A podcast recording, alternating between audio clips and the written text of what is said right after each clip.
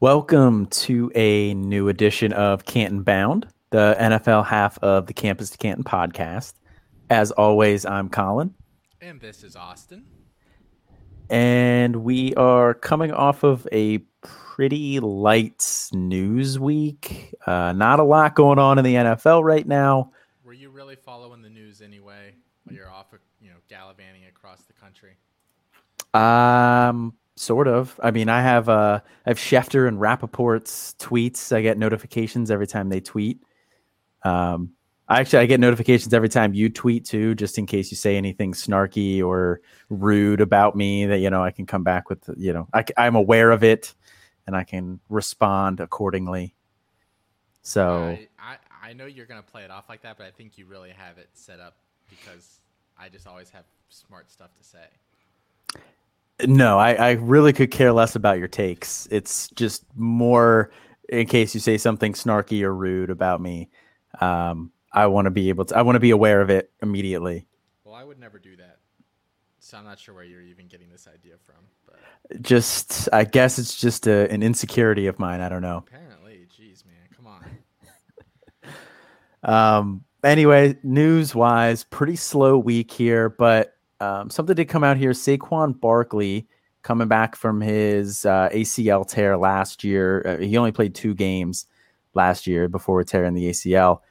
Uh, he was pretty vague about his status right now, and he what he said was he's taking it one day at a time. And as far as when he's ready, he said, "quote It's going to be whenever my body tells me I'm ready." And I just think that that's kind of an odd comment because most of the time in the offseason you hear guys say, "Yeah, I could suit up for a game tomorrow." Whether they could or not, all of these guys are just, you know, yeah, I could play right now. I could play tomorrow. You know, Dak Prescott saying he could play right away and in, you know, back in the spring. Um, you know, Courtland Sutton saying the same thing. You know, he could play right now. Amari Cooper, even with that ankle injury, saying that he could play if he needed to. And then you get Barkley saying, you know, you've got to be smart it's going to be when my body tells me I'm ready. I'm taking it one day at a time. So, is this something that we're a little bit worried about at all? I feel like his answer would be different if they had a legitimate quarterback and like an actual legitimate chance to actually do something this year. You know what I mean? Like I, I don't think they're a contender. So in his eyes, I get why he's not rushing back. Like they're not going to be good. Sorry, I mean, Giants I, fans. Don't, don't try to come kill me, bunch of boys. yeah, I mean, I know you're already, you already have a lot of friends up there in the uh, North Jersey, you know, New York area. Um, but no, I, I agree with you. I mean, I I don't think they're going to be a good team. I don't think he needs to rush back. I just think it's an odd comment for a player to make. You know, they're typically and teams as well are typically overly optimistic around this time of year as to when they think people are going to be back. And in general, most teams are kind of overly optimistic, but especially, like I said, around this time of year. So it surprises me that he said, you know, it's going to be whenever my body tells me I'm ready. There is, um, I'm trying to think which of the injury analysts has actually said that they are, they're like suspicious of like him being able to be back in time. I forget who it, hmm. oh, it's hmm. Edwin, I'm pretty sure. Uh, Morris, who writes for Fantasy Points, yeah. I think. I yeah, think Fantasy he's Points. He's the one who said a bunch of times, like, I think we had to pump the brakes on him. Um, you know, coming back full speed, like everyone would predict. But I, like, I, I mean, I say all the time in this show, like, I'm not a doctor. I don't yeah. really know anything about that, so I'm really not going to comment that much yeah. on that. But I can comment on why I can get the sense that he would never, he wouldn't want to rush back. And I think it's just, it's not going to be a good team. That offense is like one of those things where you just sign a bunch of names but I don't see how it all works together. Uh, to be completely honest, I think it, it's not like they're not calling themselves the dream team or anything. But it's, it's like it's setting up like that Philly year there where they signed all those guys and they just fell on their faces. That's what the Giants are going to do this year. Yeah, well, at least when Philly signed all those guys, they had what was Mike Vick and Vince Young. So yeah. they had like two quarterbacks who were at least something at some point in time. Daniel Jones is nothing. Daniel and... Jones is the goat. Ask any Giants fan. How dare you? you are endearing yourself to Giants fans now. You're trying to kiss ass a little bit here. I don't think they know how to find podcasts to look for them, or else I would be scared that maybe they would come after me. But uh, See, what surprises me is that they were, you know, they had the reading comprehension skills to. they didn't. They were trying to Well- tear me apart for my one tweet, and the dude didn't even read the thing. To see that it was like a, a prediction a year in advance, and he's like, "You're the idiot who doesn't even have Joe Burrow in his top three quarterbacks." And I was like, "Dude, you can't read. Like, get, get the fuck out of here." um. Anyway, so I think Barkley's still my RB two. I'm not super worried about it yet, but it is something that I'm going to be keeping in the back of my mind. Um, is this is is this something that affects where you would draft Barkley at all, or are you still treating him like normal? He falls a lot. He does, Like dynasty. surprisingly. Yes, I mean you took him in program, right? No, no, No, you no. took CMC. I took CMC. I just got him. So I ended up actually like I made the pick and I'd sniped somebody and they and they ended up trading with me. I traded for a like a package that involved. Uh, we're doing the NFL side of a C2C startup first, and it, I it involved me getting the 101 on the college side. So I like it took Bijan to get him from me, but I think I took him at like the 203 or the 204 or something. He fell to the second round. yes. Yes. 'Cause I Is it- Russ- I took I'm assuming in the first super flex. Yeah. Okay. But still, that man, that surprises me. Yeah, I don't have the draft board here in front of me. I mean, I can pull it up. It'll take me a minute. Um, but he, I'm, I, I am curious now just to see what, um, what running backs he went after. Uh, I mean, it was as all these drafts have been this offseason, it was very quarterback heavy. Yeah. Um, so, which I think we're going to talk about later in the show here. Um, so, good job, Austin. Spoiler. So I took him at the 203. He uh, RBs that went before him. Christian McCaffrey went at the 109. Okay. Jonathan Taylor at the 111. Dalvin Cook at the 112. And then Saquon was RB four off the board at round two, pick three. So the 15th overall player. Yeah. See, I mean, you talked about uh, me taking CMC in that in the program side. I I traded up to get him. I traded up from the one nine to the one hundred three because the guy at the one hundred three like Wait, wanted what? to trade. What? Yeah. You didn't tell me this. Yeah, well- Why? The guy at the one oh so the guy at the one hundred three wanted to trade back. He couldn't find any. He he couldn't find any people, to- any takers. I got. A, I, I thought it was pretty good value. I traded. Uh, was the one oh nine, the two four, if my math is right, and then it was like in the seventh round. We swapped picks everywhere. So we swapped firsts, we swapped seconds, we swapped sevenths. Yeah, that's actually a really weird value. Yeah, so like I was fine with it, and I'm, I'm pretty sure that's what it is. I don't have it exactly off the top of my head, and I'm sure um, I, I, I know that the, the guy who trade who traded with me listens to the show, so he may correct me if I'm wrong. But I know it was all pick swaps, is what it was. Um, I don't. And I, it was I a- think you totally like you traded up to 103 though, and then you wasted the value. yeah, well, I, I don't think I needed to trade up to 103 because CMC was my target in the first round. I wanted to go running back in the first round because I, I wasn't too worried about quarterback. Um, like we talked about, I ended up we made it to the sixth round. You didn't have a quarterback yet, and you weren't fifth round. worried about quarterback. fifth round. I took Rodgers in the fifth and Cousins in the sixth. It worked out. I'm happy with that. But I was I was planning on double tapping RB early, and it, it didn't end up working that way because Kelce fell to me in the second round. Because we swapped seconds, so I swapped. It was like the 204 for the 210, I believe, was what it was. Um, so I ended up taking Kelce at the 210. Uh, but I mean, I so uh, my plan was originally to double tap RB early and pass on quarterback till a little bit later. Um, so that's why like, CMC was one of my targets in the first round, and I saw Josh Allen went second. So I was like, yeah, I'll, I'll move up for this price to go get CMC. Uh, and it, it's with the way everything kind of shook out. It, it, I don't think I needed to do that. I could have waited. I'm so confused by what uh, what was going through your mind that you wanted to trade it to the 103 for a running back. This I wanted CMC. You have CMC other places. I do. I like CMC. Okay. I think people are. I mean, he's still the RB one everywhere, but I think people are overvaluing quarterbacks right now, and I think that they are. So in, your solution was to trade up and then take a running back when people are overvaluing quarterback. I'm just so confused what the thought process was here. I'm like, uh, well, I- I, I thought to CMC. I thought I to CMC was a speaker all day, and all he did was talk about tax stuff. My brain is like, and I did a pod before this. My brain is like mush. So I'm sitting here trying to comprehend what you're telling me right now. It's just like does not compute, like at all. I'm so confused. I Oh thought my people were overvaluing quarterback, so I knew people were going to take quarterbacks.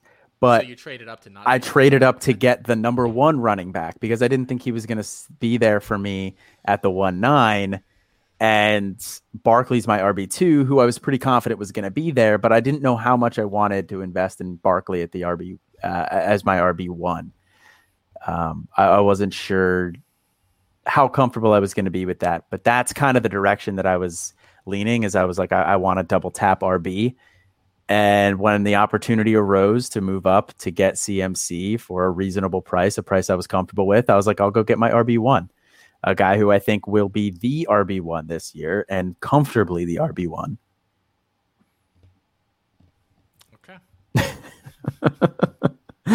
Um, they all they all missed me like take off my headphones and like get out of there. They did, yeah, yeah, yeah. Because we're not, yeah. Like Felix said, we we should do more live shows so they can see our reactions. Because your reactions are always priceless to to things that I say or do, What can I say? or my facial expressions for various things are, are always priceless. So we do need to do more live shows, but that'll come. We'll we'll, we'll get there eventually. Um. Anyway, moving into the second news segment here. Uh, Lamar Jackson is working on an extension with the Ravens. You know, surprise to nobody, but he's doing it with the without an agent. He negotiated his first contract without an agent, but that is it's a rookie contract. You know, first round rookie pick. Pretty much, those are pretty much standard. There's not a lot to negotiate in terms of that, unless you're the Chargers, who, for whatever reason, always have their rookies seem to want to hold out because they can't get the language worked out in their contracts. Like Joey Bosa held out. Um, It's the offset language is what they don't. Yeah. want. they never want to agree to, and it's like yeah. So unless you're the Chargers, uh, it's pretty pretty straightforward as far as the Raven uh, as far as the rookie contracts go. So that you know a little surprising he navigated his you know off season leading into his rookie year and leading into the NFL draft without an agent, but to negotiate a contract of this magnitude with the contracts that quarterbacks are getting, you know, Patrick Mahomes getting well, 10 years, $500 million, and, you know, uh, Dak Prescott getting a 400 some million dollar deal. You got to figure Lamar Jackson's not going to be on pace for that Dak Prescott range, like, you know, 400 some million dollars. He's negotiating this without an agent. And I know you, um, I know you had a comment on Twitter. So I know you had an opinion on this. So I'll, I'll kick this one over to you, Mr. Lawyer. Oh, I just throw stuff out. I don't even remember. No, I do remember what I said. So, I I actually get the logic for a guy like Lamar, uh, for like the undoubted like top guys. I kind of get the logic, like you're saving yourself a little bit of money. Um, but in the long run, like they're like why like DeAndre Hopkins did it, and he got a good deal. He's one of the few guys that negotiated his own contract. He got him, he, but, but he's also you know a obvious top guy at the position. And his logic was like, well, I want to be in business someday, so I should learn how to negotiate.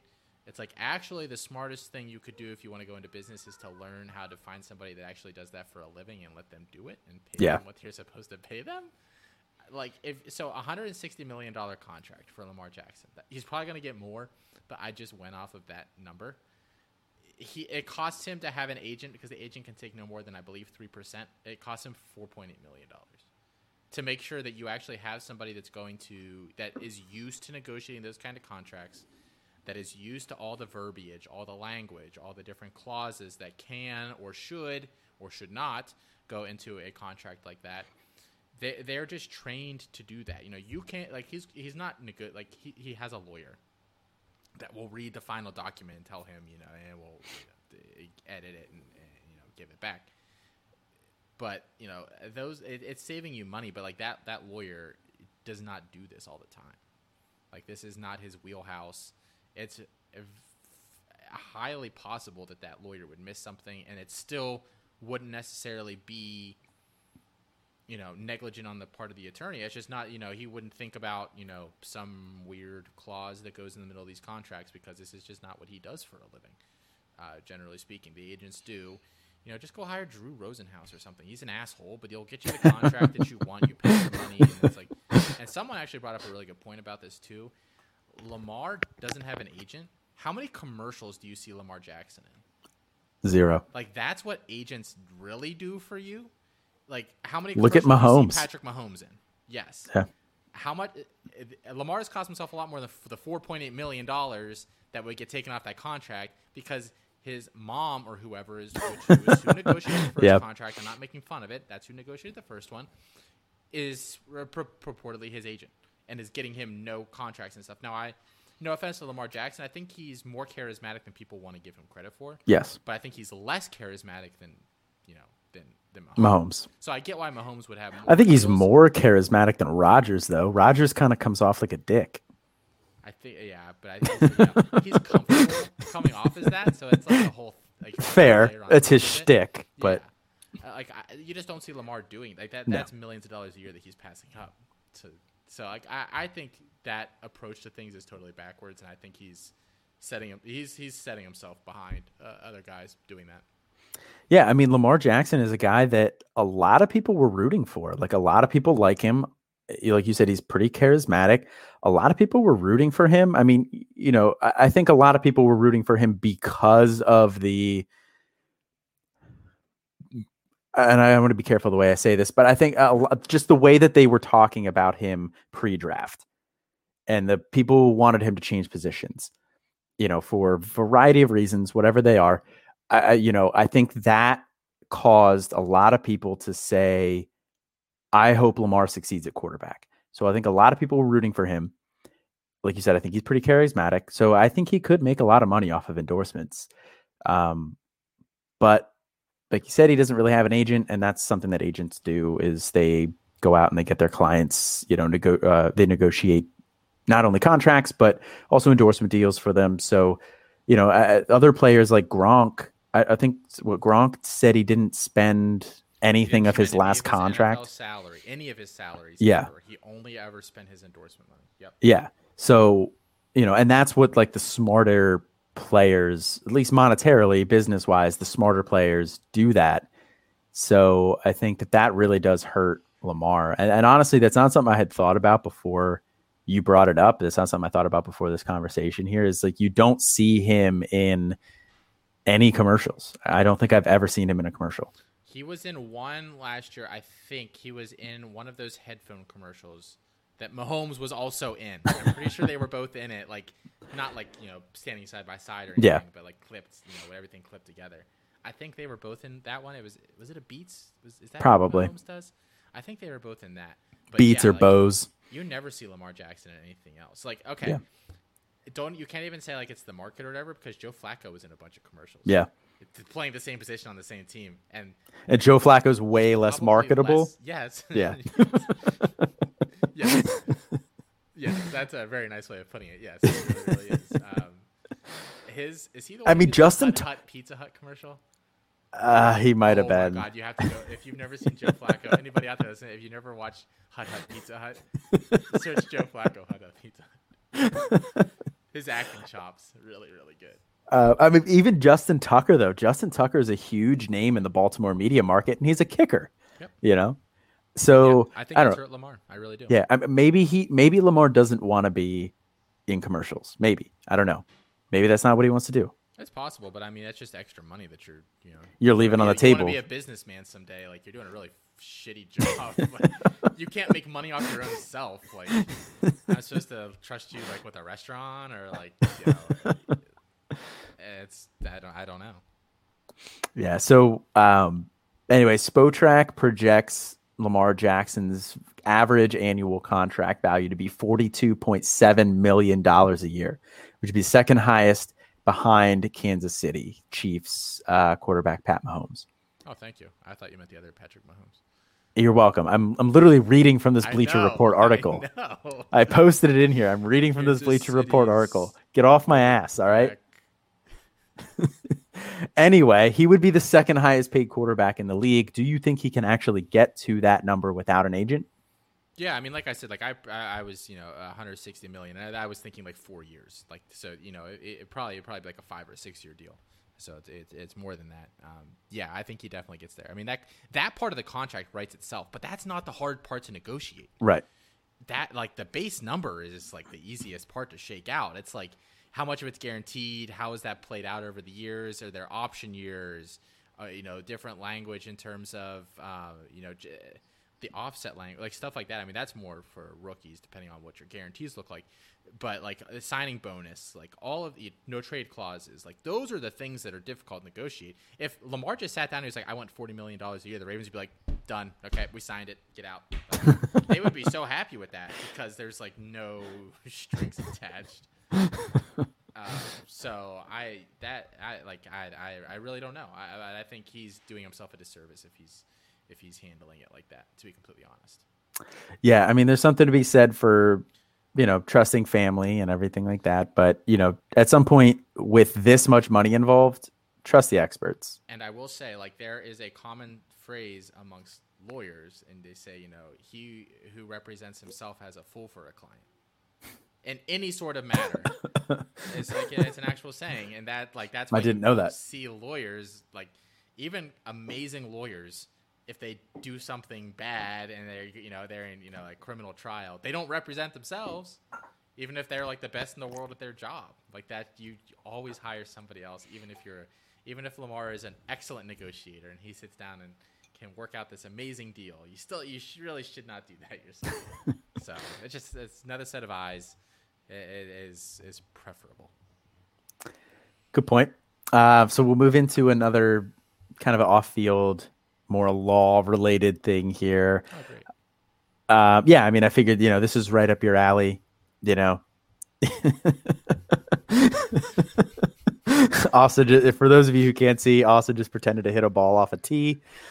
Um, it was a home run. It went and went and went. By the way, just um, anyway, so the Washington football team, uh, formerly the Washington R words, uh, were denied the trademark for naming themselves the football team because it was reportedly too generic. Surprise, surprise, you can't name yourself the football team if you want to trademark that. So the USPTO uh, ruled that you know that they can't have that name, and now they don't really know what to do. So they can keep the name, the Washington football team, but anybody without the trademark in place, pretty much anybody would be able to sell Washington football team merchandise, which would cut massively into the team's profits. And, you know, Daniel Snyder always has seemed like a more profit driven person um, from everything that you kind of tell there. So, you know, they have until December to file a response, but I don't see. I don't really see the um, patent and trade office rescinding this ruling here. I kind of feel like it. The, the, right. It's pretty pretty generic there. So at this point, you know, it, does this surprise you at all? The ruling and two, if they can't be named the football team, what are they going to be named? Well, I'm already working on uh, a line of knockoff uh, Washington football team jerseys that I'm going to sell out of the trunk of my car on the side of the road. Nice. Um, do you want to buy a Terry McLovin jersey or a Samuel Curtis? That's what I've got in the works. So. uh, that was probably a really shitty joke. Um, it wasn't your best, but it wasn't shitty. Can you repeat all of that? I was trying to formulate that joke as you were talking. No, I'm just kidding. Um, I that uh, yeah, it's probably not that surprising of a ruling. I really don't know that much about trademark law, but I know like there like I that one of the big rules that you just know is that you know if something is just like an obvious name, you can't trademark it. So that that makes sense. Um, I like I don't know what they're gonna call themselves because there's that one guy that went out and bought all the yeah. trademarks and websites and shit for like a thousand different team name combinations. Um, and if I like, I get like at first I was like, well, just pay the guy for the one you want. And now, like, if I was the owner, I would, I you, I wouldn't, I wouldn't pay anything for any of those. I would tell that guy no. to, to, go jump off a cliff. I mean, honestly, if I had enough money, I would just have someone throw him off a cliff, probably. Um, to be completely honest. So I don't know what they're going to be called. I, I really don't know. I mean, they they've botched this from the beginning. Like any financially astute slash responsible owner, ten years ago when this first story first happened, would have gone and got a bunch of trademarks. Yeah. It, they didn't do that, so it's their own fault. I I like I they, they just should have been way more prepared for this. I in terms of what I want them to be called, I honestly don't like I've heard some good ones, but like I'm not sure what your like you know the presidents or like the you know what's the, what's the one from um, the replacements or whatever the Washington or the Sentinels or whatever yeah. Sentinels. Like uh, there there's a bunch of good ones out there that I think are not very likely. Um, I was always partial to the Washington Red Tails. Um, that's a nod to the Tuskegee Airmen. Um, I thought, and you know, you keep kind of the red in there too, but that guy's not, squatting that guy's on not that. gonna wade into a different racial water after Redskins gone. Like that's like the last thing he wants. To be completely honest, like I Fair point. that he has no intention of doing that. Even though that is, and I've seen some cool like mock-ups of like Yeah. logos and jerseys and stuff, and I agree that would be a cool one. But Yeah, I think it's that's a positive nod, though. You know what I mean? And, and you know, this is coming from a white guy, so I don't. he he You know. Redskins were positive too. There, Well- he's so tone deaf. It makes no difference. Yes. these kind of people. Yes, and, and like I said, you know, I'm a yeah, I'm I'm a white guy, so I don't know, you know, other people's thoughts process on it. But to me, that seems like a nod, you know, a positive nod. It seems like you're paying homage to, you know, the Tuskegee Airmen by naming them the Red Tails. But either way, I'm pretty sure that's one of the one the guys squatting on. So I don't think that's likely going to be an option. Total aside, that we need our trademark laws in this country are fucking horrendous. That's even allowed to happen in the first place. Um, that's like a whole different discussion for a whole different day. Um, No, I mean, I think I think the listeners want to hear us get into U.S. patent and trademark law. I think that's why they're here. You caught yourself. What? You patent and trademark. Oh yeah, because you were giving me shit pre-show because I said patent instead of trademark. Yeah, I know they're different, but you know, for I- for semantics purposes, they're I really don't know what they're gonna do. Like, how long can you go without a name though? yeah. Like, if this is gonna be two seasons, they're not gonna. They're, it's it's July basically. They're not they're not gonna have this fixed by September. Right. so that's two full seasons you're going now where like not only and they're lucky because like the NFL splits all the merch sales and shit. Like I guess if you sell stuff at the stadium, I'm assuming maybe you get all of that money, but like, you know, NFL.com or whatever, I think all that money is like evenly distributed except for the Cowboys. Yeah, that- Jones is an evil genius. um, Wait, really? yeah, he negotiated like years ago. The Cowboys like all their merch sales are like separate or something. They're like calculated separately. Wow. And they are like the most popular team in America, so they Yeah. make a shit ton of money. Um, yeah, he negotiated that in like the 80s or the 90s. Um, Wow. but so like that's two years. Hat tip Jerry Jones. That like you aren't really selling stuff because no one's gonna buy a. I mean, I guess a couple People did. are, and like you know you can buy one as like a joke. Like you know, remember the one year where we were the WFT, but like it's a less funny when you're the WFT for like four years in a row. Like all of a sudden that becomes less of a funny joke Yeah. more of like a just kill me. So, I think they should be the Washington team for football or something like that. So that way they can be WTF instead of that would be WFT. Yeah, I, I, I just don't know what they're gonna do. But I feel like you have to keep the colors at least at this point. Yeah. Like you got to figure that's gonna be it. Uh, beyond that, I really have no idea. Yeah, I, I don't really either. I don't have any legitimate or any good names to to pick for them. You know. Some guy already thought of all of them. There's no more left for me to pick. Yeah. yeah. Um, I was. I I mean, you, you obviously have the joke ones, but they're not going to go that route. I pick four that you're willing to buy from this guy. Run a pool. And whatever the fans, but like, don't do like a fill in the blank thing. Like you can't You, can't do a write in because you're going to end up with douche nation from. Team Face McFace or like yeah like it, so you can't do that. But yeah, just pick the four that you like the most that test the best in focus groups, buy them, and then just put a poll out and everybody votes for it. That that's the only way you can choose at this point. You're not going to come up with anything that this guy already isn't sitting on. well, I, I kind of agree with you though. I would completely spite and, and they actually the article that I have up here from it's from CBS Sports. They have the name of the guy in here. His name's Martin McCaulay. Um, They're like asking people to show up at his house with that. right?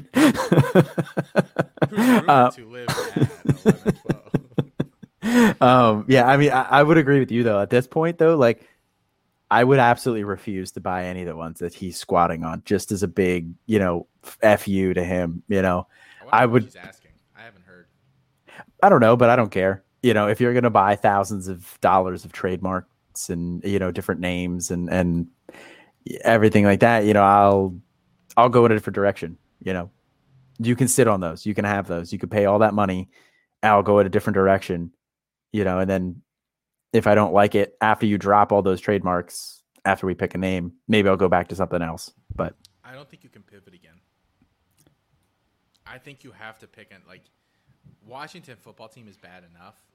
you whatever you switch to now has to be the name, or else you're just gonna lose so many people with that. I, I really think the branding is so key with this kind of stuff. branding is definitely key, but at this point, I think anybody that's a Washington football team fan is a Washington football team fan for life. I know I have two friends from college who were Washington football team fans and they hate Daniel Snyder so much they just no longer follow them. You know, they just they're completely indifferent. They don't really follow the NFL at all anymore. Um, but they don't follow Washington football team anymore. They don't care. They don't like them. And it's all because of Daniel Snyder. So I think at this point, anybody who is actually still stuck with them is probably going to stick with them no matter what. It's pretty crazy that you know, in a group of 32 people, the majority of which probably accrued their money through largely reprehensible ways, how much he stands out from the crowd and that he's just a shitty, shitty person. Like you can probably count on one hand the amount of NFL owners, and it's mostly the families that have had the teams forever. The Chicago owners, the the Fords and Detroit, the the Rooneys. Like there, there aren't that many. Yeah, the Maras. are- yeah. Uh, well, the Maras and the Rooney, Rooneys, you know, they're you know married together, so um, I, I guess I have to to like them. What's the chick? What's the actress? Who's the daughter? Kate. Kate Mara. Yeah, she's a Rooney. Yeah. Um, yeah. She's She was the one from um, Shooter Cards. and House of Cards. Yep. Yeah. Um, anyway, we'll move off of news here. Pretty slow. We spent 30 minutes talking about how this slow news cycle. House of Cards. Great show. You ever watch it? Um, about that Kevin Spacey? Uh, yeah, slow news day, and we spend 30 minutes talking about it. Uh, anyway, into things that actually matter for fantasy. Um, you came out with an episode uh, while I was away uh, about your zero QB strategy for campus to Canton leagues and the campus side. And I will never publicly admit You already said My thoughts- Discord. I read that. that's not, is that technically public? That's private, right? Because it's, it's for subscribers only. Does that count as private? People read it. It's out in the. It's out there in the world. I'm It's out in the ether. it and tweet it. Yeah. It's out in the ether. Well, I'll go out back and delete that comment. But it was an episode. Well, that's all we'll say about it. It's an episode about your zero QB strategy here. Uh, and you know, it was definitely an interesting episode, lot very, very thought provoking for sure. But I think something that you need to take into consideration then, and, and something that you you did touch on for sure, uh, but is what to do with QB in Dynasty. And we are coming off a year where there's been pretty unprecedented turnover at the quarterback position. There has been, I, I think it was 12 teams are going to be starting a new quarterback this year. Um, you know, uh, so there's it's pretty unprecedented with the amount of quarterbacks on the move, if through trades, through free agency, through the draft. This was a strong draft this year. And there was an article from USA Today that actually predicted that they thought more teams would move on from quarterbacks next year, and more teams would have new quarterbacks next year. So if you're going to go zero QB on the college side, you mentioned you want to have solid QBs that you can trust on the NFL side.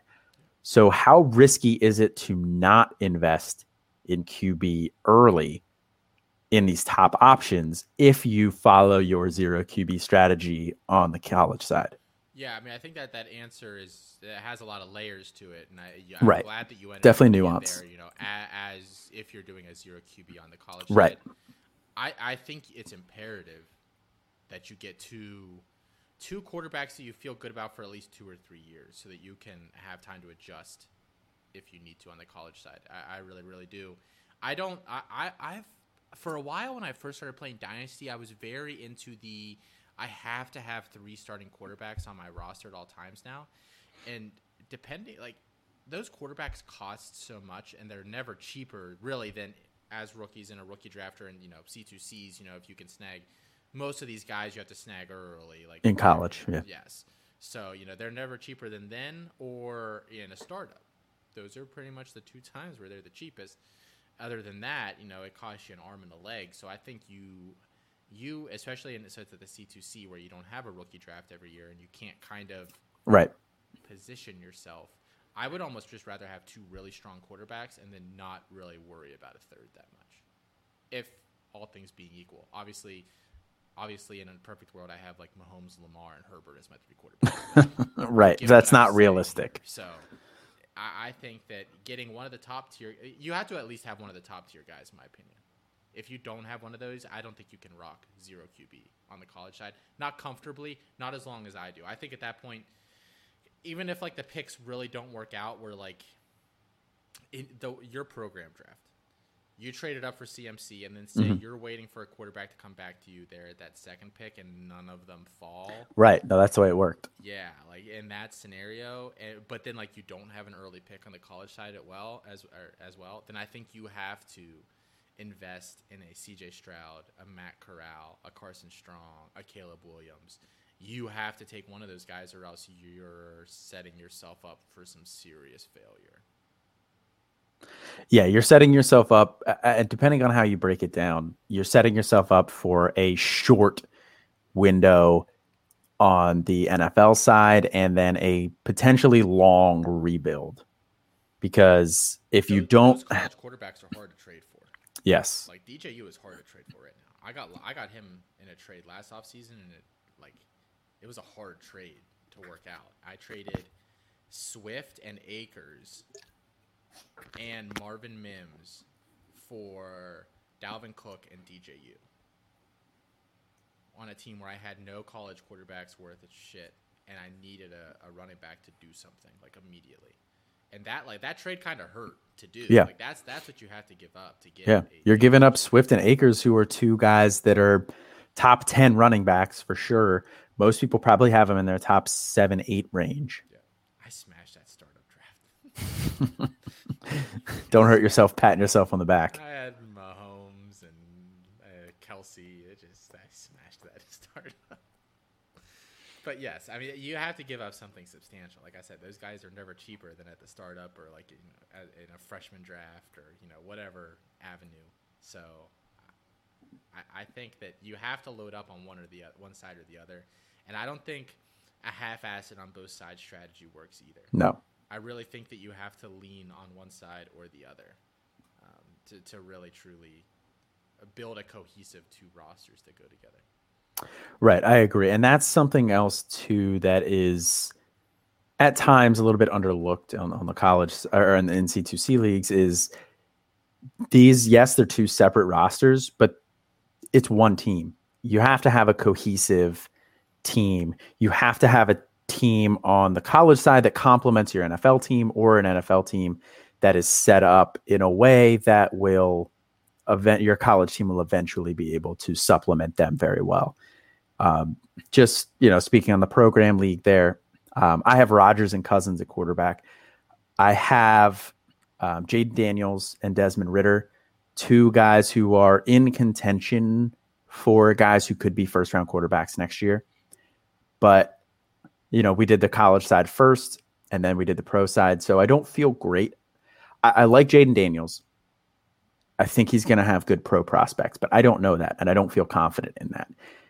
Desmond Ridder is a guy that other people are higher on than I am. I got good value on him. I got him in the eighth round, and that and that was at a point where I was like, I don't love Ritter, but I can't really pass him up at this point.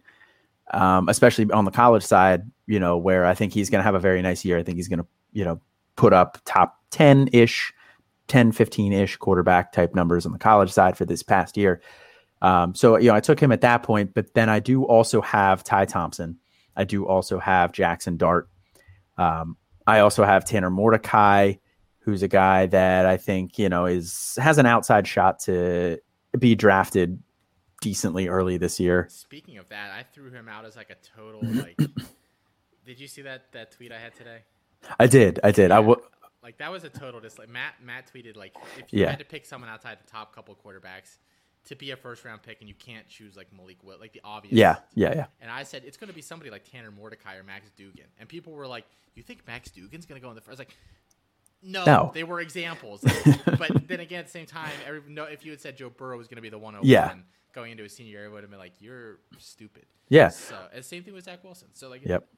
I don't. And, and even going back to Kyler Murray, you know, yes, even going back to Kyler Murray, that, that's the pool of player I feel like you're choosing from if you're yeah. trying to really, you know, make that comparison.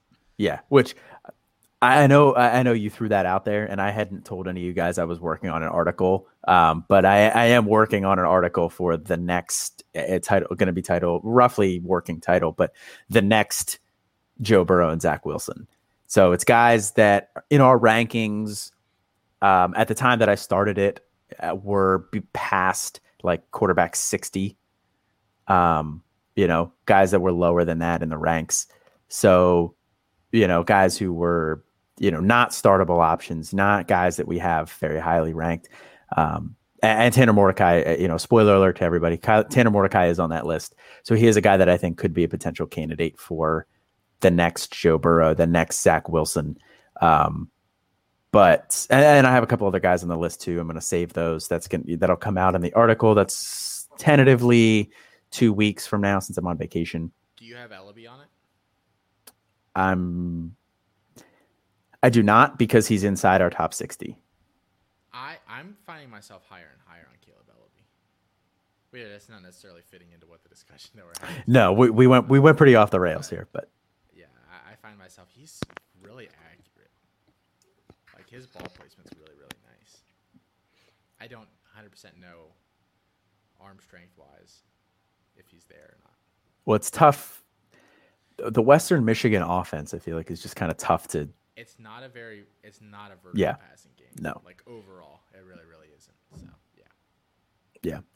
Yeah. Um but anyway, moving off of that, we're back to talking about the program league where I took Rodgers and Cousins, you know, on the pro side because I do have Daniels and Ridder, I also have Ty Thompson, Jackson Dart. So I have some options there where I felt like I had a little bit of flexibility. And that's kind of why I was not punting quarterback early, but I was like comfortable waiting on quarterback a little bit. But if you're not, if you are going to wait on quarterback on the NFL side and the dynasty side, you know, who, what, what do you do at that point? You know, what, what you personally, what do you do at that point if you're waiting on quarterbacks on the NFL side and you've kind of already locked yourself into a bit of a zero QB strategy? So I did it in one league. Well, so I had the 101. I took Mhm. Mahomes, but then Right. I waited and I waited. I waited way too long. Um, to be completely honest, it's this league. I'm doing that GM league with Brian Chikakis, where he Mm. it's like two leagues, and you can't have the same player on like two sides. So it's like it's trippy. Like everyone was like really happy with their first team, and now we're doing the second draft, and everyone's like, "Can we do the? Can I? Can I get a do over?" Like everyone hates their second team. It's hilarious. I got like six rounds in. I was like, I fucked up. Can we like did something bad? Um, but on the on the one side, I took Mahomes, and then like I kind of was sitting there, and I was like, well, I think like this guy's gonna fall back to me, and like they never did. So my second quarterback, I ended up. I think I have like Fitzpatrick and Drew Lock or something. Mm. As like my like, I took them like back to back. I was at a turn, and I was like, well, if I don't take these guys, because I was like, I was like, I'll take Tom Brady And then Brady went like so much earlier than I thought he was going to, and I was like, because he was like the last guy. Like I was like, oh, I'll wait for Cousins. He went. I was like, I'll wait for Staff or Stafford. He went. I was like, slowly going. I was like, okay, I'll wait for Brady. And Brady went like three picks after. I, like I was at a turn. I was like, Brady, I'll make it back. And then like three picks later, Brady went, and I was like, oh my god, like I just fucked up really bad. I, so that's I don't advise doing that. Like the options, I feel really good about like all the guys that go in the first couple rounds, and then like you don't feel, really feel good about it. Yeah. Like I said, like my cutoffs after that were like Stafford, Cousins, and and uh, uh, Brady. Like after those, two, I was like, oh boy, like I'm in some really deep doo doo here. Yeah, I I'm with you there. Like, there's definitely a clear cutoff where you feel comfortable with these guys, and then after that, it's kind of a crapshoot. Um, so yeah, in that program league, um, I wasn't super comfortable with Rodgers and, and Cousins. Like for a win now strategy, I was, but in the ninth round, I did take Jordan Love which maybe a little bit earlier, but having Rodgers, I wanted to secure that.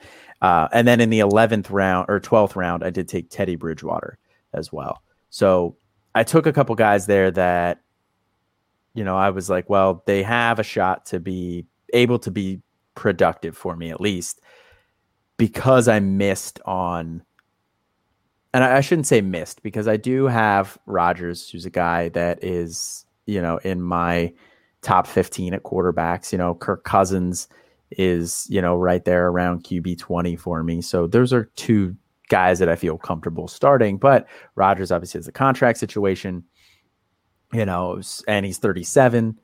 So I don't really know what's going on there. Cousins is not a guy that I feel real comfortable with as my QB one, but I feel very good with as a QB two. Yeah. He's 32 years old anyway. I just so traded Sam Howell for that mofo this week. So yeah. Week. So yeah. Um, good about it. Yeah. So, I mean, I, I like those guys, but th- Kirk Cousins is pretty much the last guy that I feel comfortable with, you know, that I feel really comfortable with as, as a, as a longer term starting option.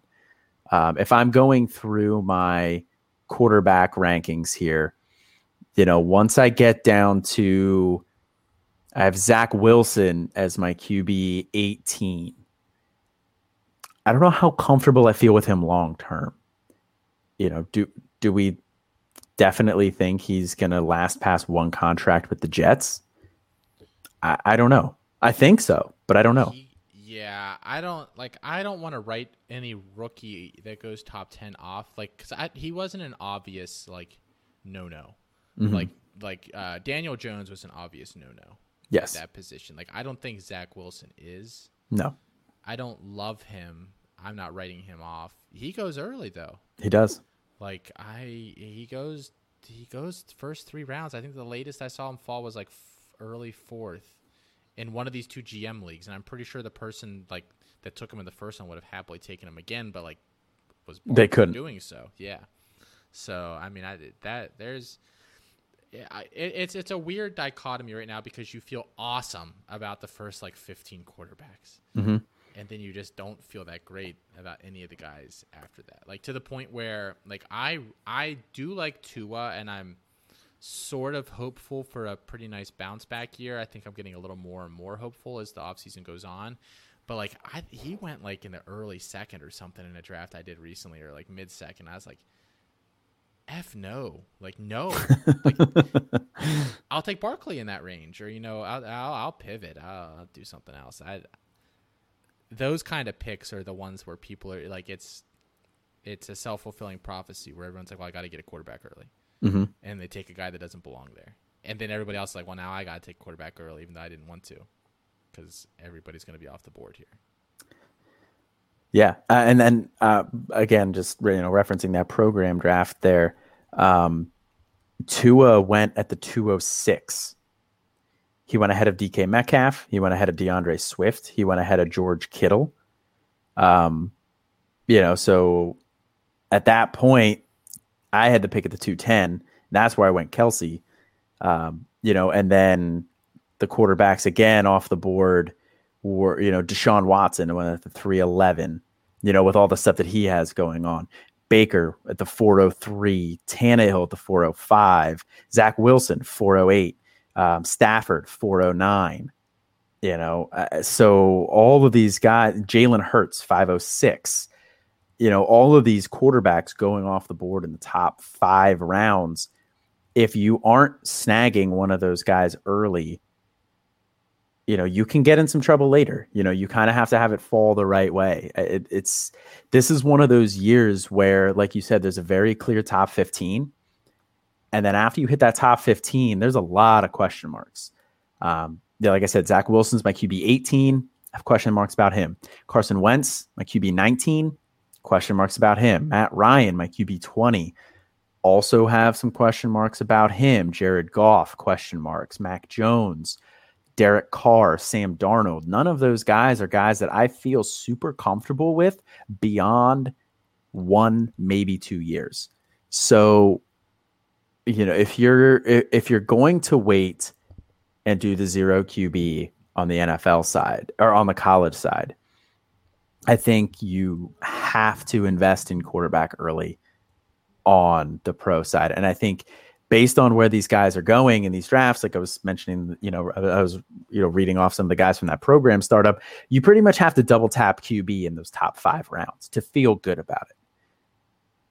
You do. And I'm, I'm just wondering, like, I, I think the zero QB thing, like there, there are a lot of things to play into it, why I'm doing that this offseason. And I talked about it a little bit on that podcast, obviously, where, you know, I said, I don't feel great about the college, the top college guys right now. I think the NFL more than side more than anything, you can just take two of the first four picks and then be done with it, and then like you just don't worry about quarterback anymore. But I think there's also some larger conceptual, you know, in the background things that I don't necessarily know if I want to or should like just vocalize, but like it almost seems like in a lot of instances the quarterback in the NFL is becoming a lot less of like a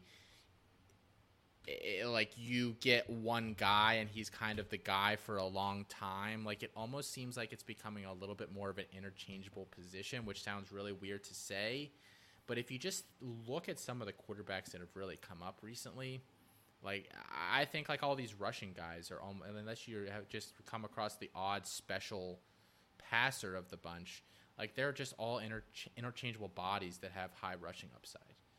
Like it, like there are a lot of things like that going on in the background as well that just make me wonder, you know, what the future of the quarterback position in the NFL is. Yeah, no, I completely agree with that.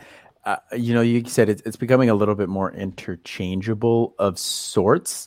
Um, obviously, if you, if a franchise has one of the top guys. They have a Mahomes, they have a Prescott, they have a Murray, you know, they have a Russell Wilson. Uh, you know, if they have those guys, they're not going to let them go, and and that's has been the way of the NFL for a long time, and I don't ever see that really changing. If you have a true franchise quarterback who can win you a Super Bowl not by themselves, but you know, they can win you games by themselves. They can will a team to win in a variety of different ways. Then obviously those guys are going to, you know, not change teams. The, you know, teams are just going to throw money at them. But when you have that next group down, you know, the Ryan Tannehills, Ryan Tannehill is a guy that a lot of people are kind of coming around on. A lot of people are thinking is a guy who you could win a Super Bowl with, but Ryan Tannehill's also already changed teams once. And would it really surprise us that much if Tennessee, you know, hit the end of their Super Bowl window, didn't do anything, and then was like, you know what, let's hit that reset button and moved on from Tannehill and he went somewhere else? That wouldn't really surprise me that much personally. Matt Stafford was in Detroit for forever they didn't really do anything. Now he's already changed teams. Detroit is like, I need to rebuild, despite Matt Stafford being a very good NFL quarterback. Well, what's the thing about first round quarterbacks and how many of them are with their original team since like they're drafted since like 2011 or 2010 or something? Like almost none. Like there are like almost none left. Like Baker Mayfield is one of the only ones left. Mm-hmm. Like there aren't very many. Right. Like just yeah, it's just it's plug and play a lot of places unless you come across a Mahomes. Right. Unless you come across a Mahomes, Prescott, Murray, Allen, whoever, you know, those top tier guys. And honestly, you mentioned Baker. Would it surprise you that much if Cleveland franchise tagged Baker to see what they had, you know, when his contract's up? If they franchise tag him to see what they have for another year and then thought, maybe let's go get a guy like Matt Stafford if he becomes a free agent, or a guy like Kirk Cousins if he becomes a free agent. You know, would it surprise you that much if they moved on from Baker after the first contract? me a little bit, yeah. Okay. Listening, it would surprise. Listening to Matt talk about it on Devy Debate this week. Uh, I have not listened to Devy Debate this week. Um, I was going to listen to that today, and then it was a short day at work. Um, because the the VP's leaving, so we went to happy hour to celebrate his last day. So it was a short day at work. We got out at three thirty. The the crux of the Browns fans' argument for taking Baker over Aaron Rodgers is that Baker Mayfield costs less money right now. Now, and if they have Baker Mayfield, maybe they'll be good for fifteen years. Fifteen years? I think he might have said ten. I was gonna say 15 years. He's 25. If he play, I don't think Baker's the type of guy who's gonna be Tom Brady or Drew Brees and good until he's 40. I don't um, sense either. But. 10 years would even surprise me. I think he he will probably be in the league in 10 years still. I, I don't know if he's going to be a guy that you feel great about having as your starting quarterback in 10 years. Well, here's what I said no one's scared of Baker Mayfield. Right. People are scared of of Aaron Rodgers. Mm-hmm. Like Baker just got his chance to beat a Chiefs team that was like, you know, him and his it's like you know a bunch of mobsters, and the other guys like they they have the guy they're gonna kill, and the other guys like have kicked him down, and he's on his knees already, and Baker had the gun there and like missed his head. did you did you say that reference? No, I just said oh it. like I man. came up with it, but like they, like the offensive line was decimated. No, no Mahomes in the second half, and they couldn't beat them. Yeah, Aaron Rodgers would have won that game. Yeah, say uh-huh. what you want, Aaron Rodgers would have won that game.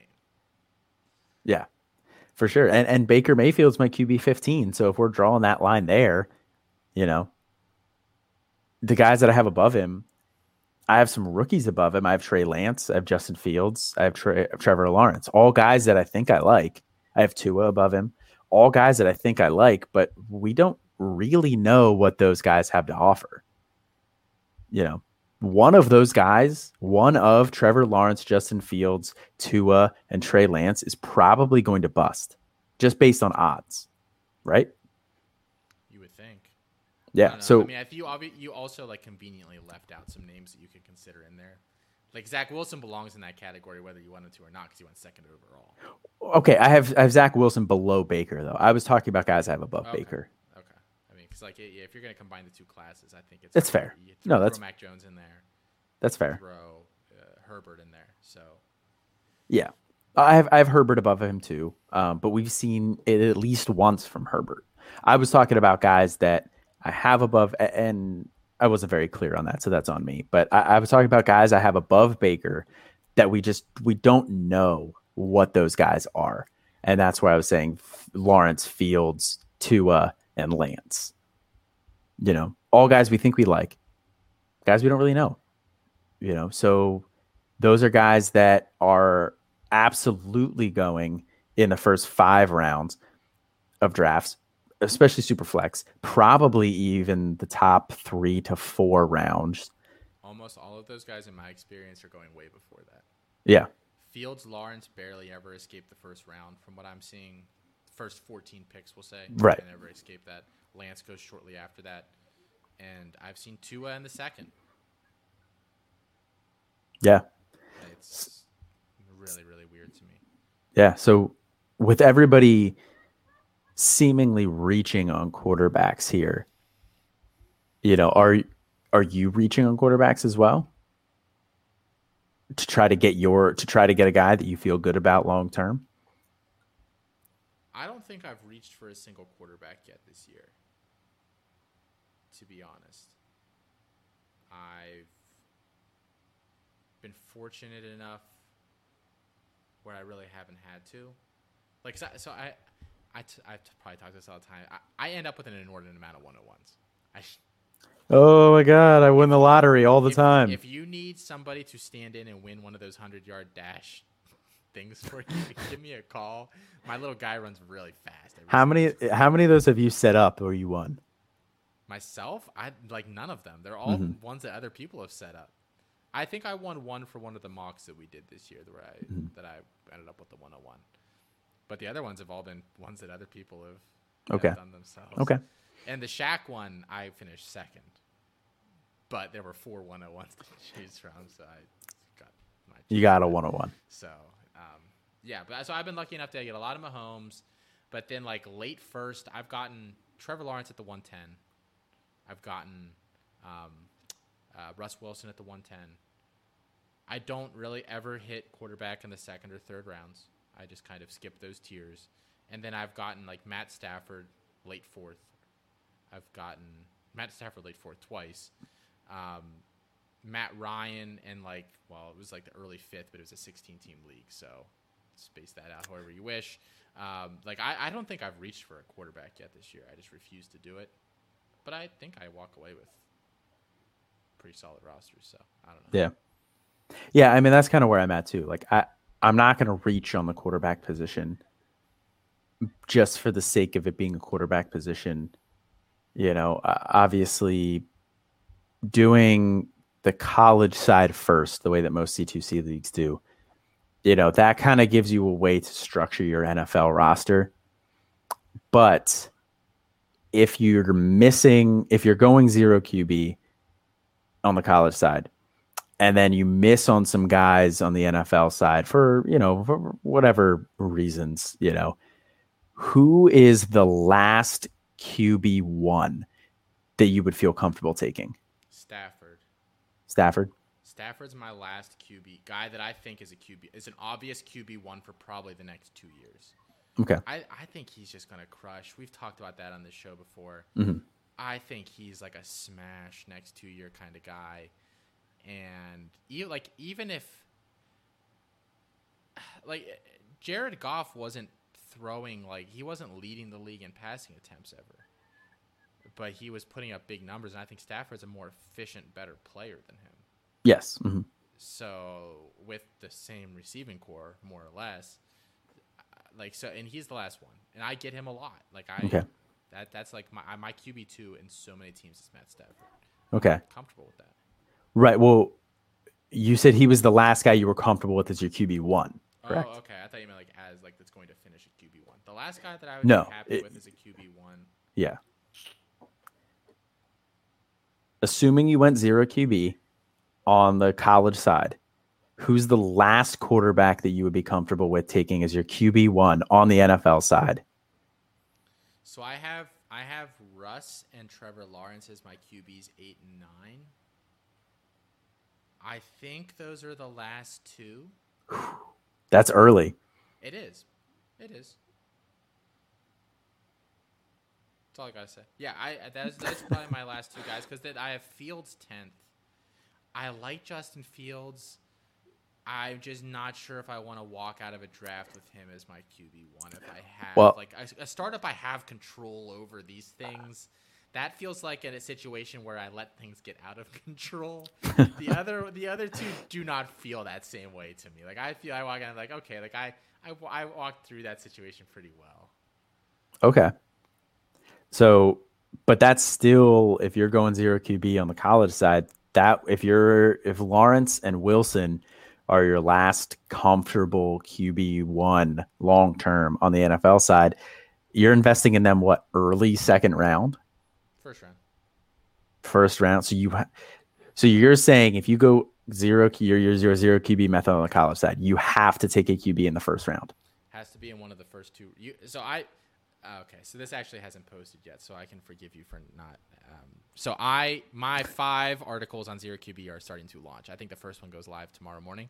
Yes. Volume one does, and um, and so I, I've written volume one volume two and volume five are done, and volumes three and four are close. They're, mm-hmm. mm-hmm. they're outlined, and I've I've got some significant parts of them written because I wanted to have all of them fleshed out before I, I started right. releasing in case I needed to you know make some edits.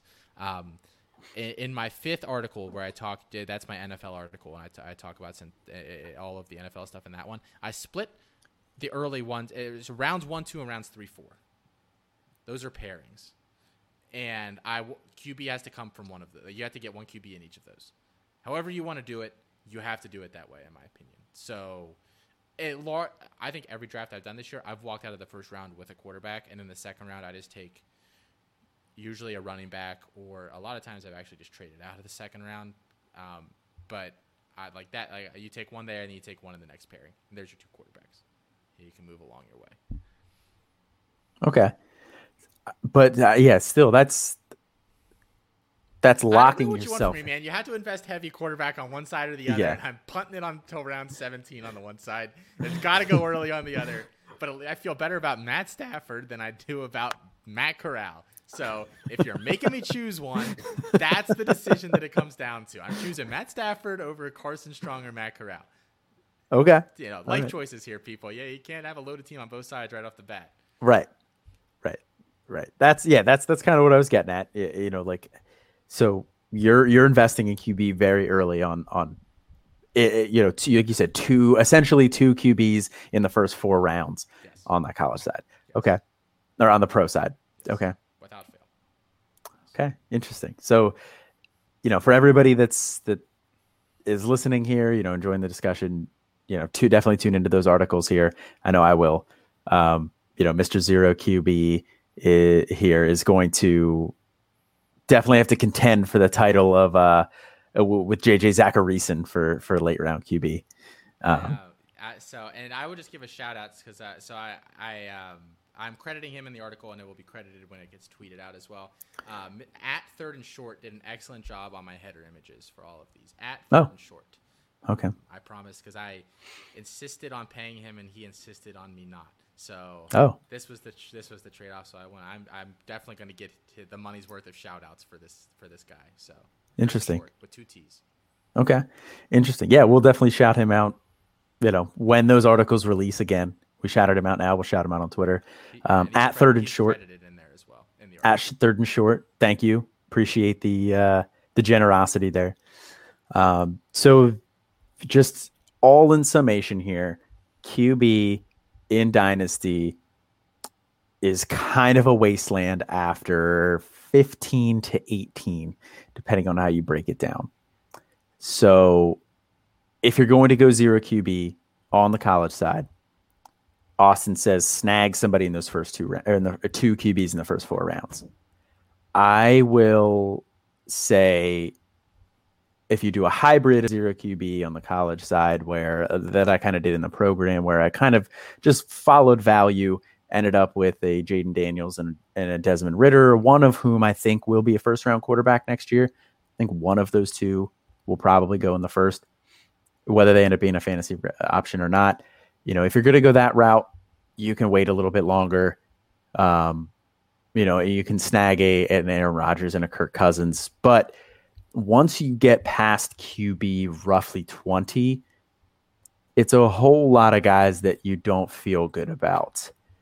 So in 12 team leagues, that puts a lot of guys at a disadvantage at quarterback position. So I would say I would need one of the top 15 QBs.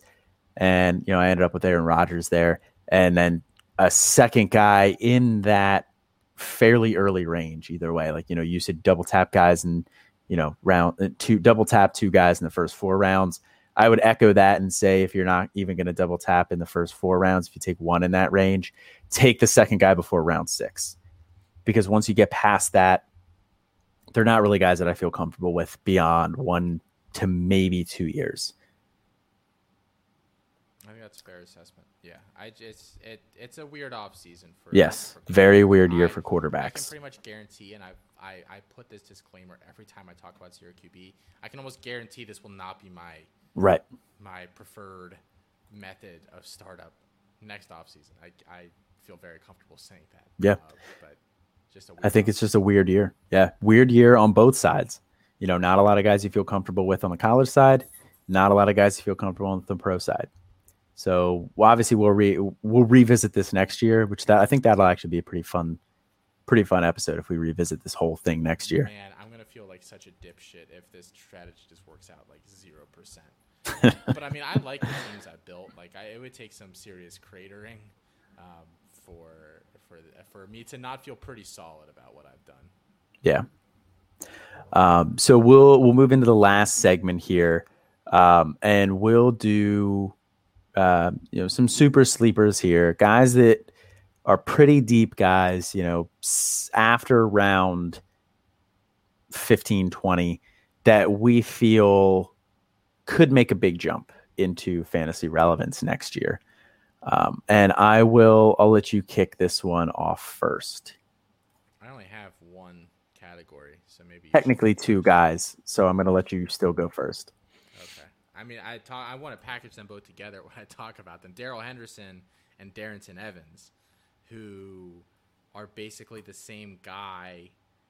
They're even like stylistically, they're kind of that slasher type running back. They, they, you know, I think they're very similar in that regard. Both um, second fiddle to a guy that we really like for fantasy purposes this year. But I think the the the thing for both of them is that a if an injury happens to either Cam Akers or uh, Derrick Henry, those guys immediately become like low end RB ones for weekly fantasy purposes and I think stand, the standalone value I admit is not great for Evans, but I think it's still solid for Henderson. Like I, I do think that that those touches are going to be spread a little more evenly than the Cam Akers truthers want to talk about. Um, so I like I, I just find myself walking out of drafts with one or one of those guys pretty much every single time they kind of go in a similar range. Um, and I it's it's kind of a wishful not wishful it's kind of one of those where you they're probably not really relevant unless somebody gets hurt but at the same time like I don't think there's like awful odds of them doing something this year and being worth a lot more like if Derrick say Derrick Henry gets hurt late in the year and Darrell and Darrynton Evans goes on a run I don't know that Tennessee would draft another guy like I Evans might just become de facto the guy like so like stuff like that like I think there's just a very easy path to to carries down the line that maybe isn't factored into current value with them. Yeah, I I love the Darrynton Evans call. I think he's a guy that's getting overlooked a little bit because Derrick Henry has a lot of tread on the tires. He's also what 26, I think. I don't know off the top of my head. Um, I don't know off the top of my head, but he's an older running back. Um, 27. 27. 27 years old, so he's an older running back. So you know, with a lot of tread on his tires. So I think Darrynton Evans is a great call. Um, I'm not saying anything bad about Darrell Henderson either. You know, we like Akers. We think Akers is going to be the guy. We don't necessarily know that um, because Darrell Henderson did have his day in the sun last year as well. But yeah, I think that walking out of your draft with one of those two guys is always a good call. Um, the guy that I'll talk about here is uh, Ihmir Smith-Marsette uh, wide receiver for Minnesota. He's a guy that I had touched on before. Um, I think I believe in one of the Campus Life episodes, I touched on him, or I, I did a rookie profile on him, maybe one of the two. Um, it's definitely a guy I've talked about before. But Ihmir Smith-Marsette, he was a fifth round draft pick by the Vikings, and you know, obviously day three guys, so you, you don't necessarily assume that those guys are going to have significant roles in the future because the hit rate on on day three wide receivers is fairly low. But you know, he's a guy who had a good market share and, and a good dominator rating at Iowa, uh, which is not typical, not a, a, very prolific offense, but he also had you know a lot of special teams uh, value. You know, he's a kick returner. He provided value that way as well. So he's a dynamic player in general. And then I don't know how much he's going to do this year. I think there's a good chance he earns the number three wide receiver role in, in that offense this year. Minnesota is not a team that is known for being three wide receiver heavy, but Adam Thielen, yeah, he just signed a uh, he signed a four year deal a few years ago, but they have a potential out after this year. where he has he only is 11, he counts 11 million against the, the dead cap for 2022 at his age 32 season, which is still fairly significant. But then it decreases again in 2023, where it's only 6 million in dead cap, which those are both situations where I think you could move on from him in his age 32, 33 season. Um, and if they move on from him, I think Ihmir Smith-Marsette is probably the guy who steps up opposite of Justin Jefferson because I don't particularly like the rest of the guys on that roster. Now they may obviously draft a guy next year. You know, who knows how that how that's going to unfold. But Minnesota's not a team that I think would invest heavily in a wide receiver in the free agent market. So even if they draft a guy, Ihmir Smith-Marsette is already going to have a year in that offense. So Ihmir Smith-Marsette is a guy that I think could have a nice year this year as a wide receiver three in that Minnesota offense. And then if they cut Thielen in one of those outs that we mentioned, you know, where he has either 11 million or 6 million in dead cap, he, Ihmir Smith-Marsette is a guy who I think could make a pretty big jump in value. And he's already a guy, like I said, you know, he has good dominator rating. He was an early declare, and he's a guy who had you know solid special teams value as well. So he's a guy that is, produces in a variety of different ways. He's a guy that can, you know, I, I feel pretty comfortable in him being a mainstay on an NFL roster at least. And then, like I said, I think if if Thielen goes, he's a guy who could jump into a wide receiver three for fantasy purposes status think that's fair. I mean, I, I do. I have a lot of Ihmir Smith-Marsette. I've gotten him in rookie drafts very, very late. Um, yeah. yeah. He's a guy who goes very late. Yeah. Yeah. So I think that's going to do it here for the episode tonight. Now, I am going on vacation again next week. I promise everybody, I know I apologize. You're going to have to put up with Austin again next week by himself or with a host, a co-host, a guest host. Um, I, can, I can announce now who's hosting our two shows next week. If you like. Oh, okay, yeah, go for it. So, Campus Life next week will my my special guest will be Nick Pentakoff, uh, who's over at FTN, and I believe he's with the Astronauts as well. Yeah. And then I've actually already recorded next week's Canton Bound. That's going to be with uh, at, at Clinic Cap, um, Jack, um, who you can find him on Twitter there. Uh, we recorded that uh, this evening. Actually, it was a really good show. I had a lot of fun talking to him. So um, I told him uh, to expect a call in terms of you know possibly being my new co-host. Um, mm, okay. So. you know what? I, I, can't even say that I would be that upset about that. Um, Jack uh, at Clinic Cap, Cap with two P's. Um, he's a yeah. Jack's a great guy. He uh, he definitely helped us out you know with some with some site related things. He helped us uh, helped us out with some seo search engine optimization type of things some back end things you don't really see. Uh, but that's something he does for a living for his job. Uh, you know he does he has his own website and i'm blanking on it right now. Uh, i didn't know you were going to announce the that he was one of the guests. I'm blanking on his site right now but he i know he has it in his uh, info on his twitter so definitely check him out on twitter. His website great website as well um, he has a really cool page. So he's Clinic Fantasy. Clinic um, Fantasy. Um, I, he he was telling me about his Patreon, which I wasn't really aware of, and he talks a little bit about it on the show. But he uh, he has like a projection tool that's on there that I'm gonna go sign up for his Patreon like tomorrow. Yeah. Since I talked to him today, because he was.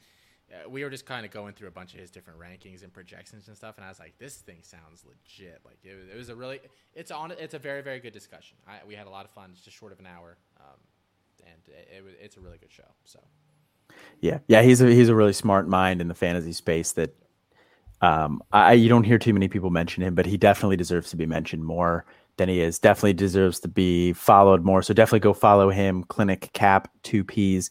Um, you know, you could tune into the show next week as well. But I will be on vacation next week as well. It'll be my last vacation of the summer, and then you know I'll be back for the rest of that. But I apologize for everybody for having to put up with Austin by himself for another week, but I promise it's the last time. Um, tune into the family of pods that we have under the Campus to Canton umbrella. Uh, we roped in the Fantasy Roundtable, uh, you know, Matt uh, Bruning, Matt Fox, and uh, Dennis Bennett. Um, you know, they do they do great dynasty related show mostly um, every week on there. Know, definitely tune into that one. Alfred has a his Why Wait Till Sunday Devi debate also on there, all under the umbrella of our Campus to Canton family. Check out all of those pods. Definitely download those, if especially if you listen to ours as well. Um, also, you know, be on the lookout for the campus life coming. Uh, do you have a day set in mind that you're recording with Nick? Yeah, we're recording Tuesday, so it'll come out a day later than it usually does. Okay. But, um, should be a good show. It'll be a good show. Nick Nick Penikoff is uh is definitely a guy that I respect a lot in the business here as well. So, you know, it's worth the wait, worth the wait for a day for that campus life. Um, but definitely tune into that one. Tune into the Canton Bound next week as well, and then I will be back after that. But as always, I am Colin, And this is Austin. and have a good one, guys.